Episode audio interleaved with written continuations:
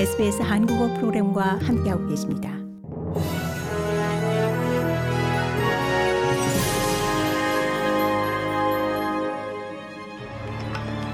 (2023년 1월 14일) 토요일 SBS 뉴스 헤드라인입니다. 전국적으로 홍수와 기타 자연재해 발생으로 국가 경제상 50억 달러의 손실을 입힌 것으로 나타났습니다. 이 중 35억 달러는 재해 복구 비용과 수당, 주정부 보조금으로 사용됐습니다.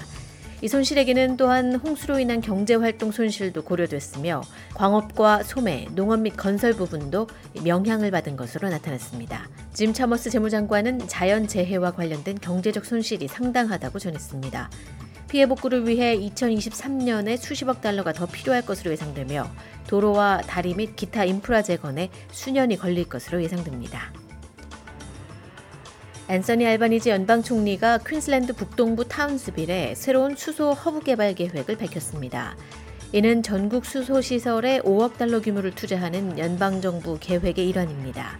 알바니지 총리는 전 세계 수소 연구의 미래가 호주에 있다면서 이는 2030년까지 탄소 배출량을 43% 줄이겠다는 정부 공약의 일부라고 강조했습니다.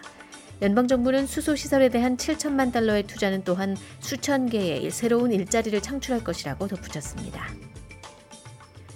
뉴사우스웨일스 총리가 과거 자신의 21번째 생일 파티에서 나치 복장을 착용했다는 폭로가 있은 후 시드니의 유대인 지역사회가 불편한 감정을 드러냈습니다. 시드니 유대인 박물관의 브린 펠런 박사는 홀로코스트의 참혹함에 대한 교육을 계속하는 것이 중요하다고 강조했습니다. 자유당의 스튜어트 로버트 의원도 비난의 목소리를 높였습니다. 페로테이 주정부는 오는 3월에 있을 주선거에서 4선을 목표로 하고 있습니다. 고인이 된 조지 펠 추기경이 프란치스코 교황을 대재앙이라고 맹 비난하는 비밀 메모가 드러나 논란이 일고 있습니다. 지난해 가명으로 공개된 이 메모는 교황이 동성애와 여성 사제 등 도덕적인 문제에 대해 침묵하고 있다고 비난하는 내용을 담고 있습니다. 추기경의 메모는 보수적인 이탈리아 언론인 산조 마기스터가 온라인에 메모를 유출하면서 밝혀졌습니다. 바티칸은 이에 대한 논평을 거부했습니다. 한편 펠 추기경의 장례 미사는 현지 시간으로 토요일 오전 성 베드로 대성전에서 프란치스코 교황이 전달하는 미사로 진행됩니다. 우크라이나와 러시아가 동부 광산 도시 솔레다르의 지배권을 놓고 계속해서 논쟁을 벌이고 있습니다. 보로디미르 젤렌스키 우크라이나 대통령은 솔레다르와 다른 동부 도시들에서 전투가 계속되고 있다고 주장하지만 러시아 국방부는 솔레다르를 장악했다고 주장하고 있습니다. 러시아는 인근 도시 바흐무트를 점령함으로써 우크라이나군을 차단할 수 있게 됐다고 밝혔습니다.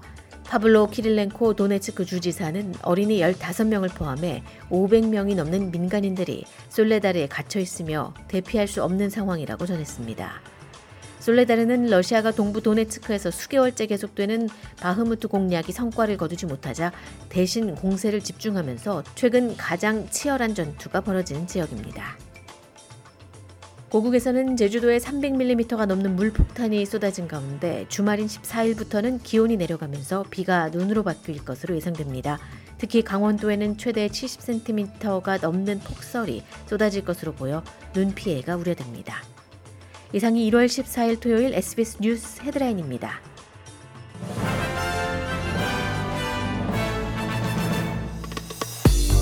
이제 SBS 한국어 프로그램을 SBS 라디오 앱을 통해 만나보세요.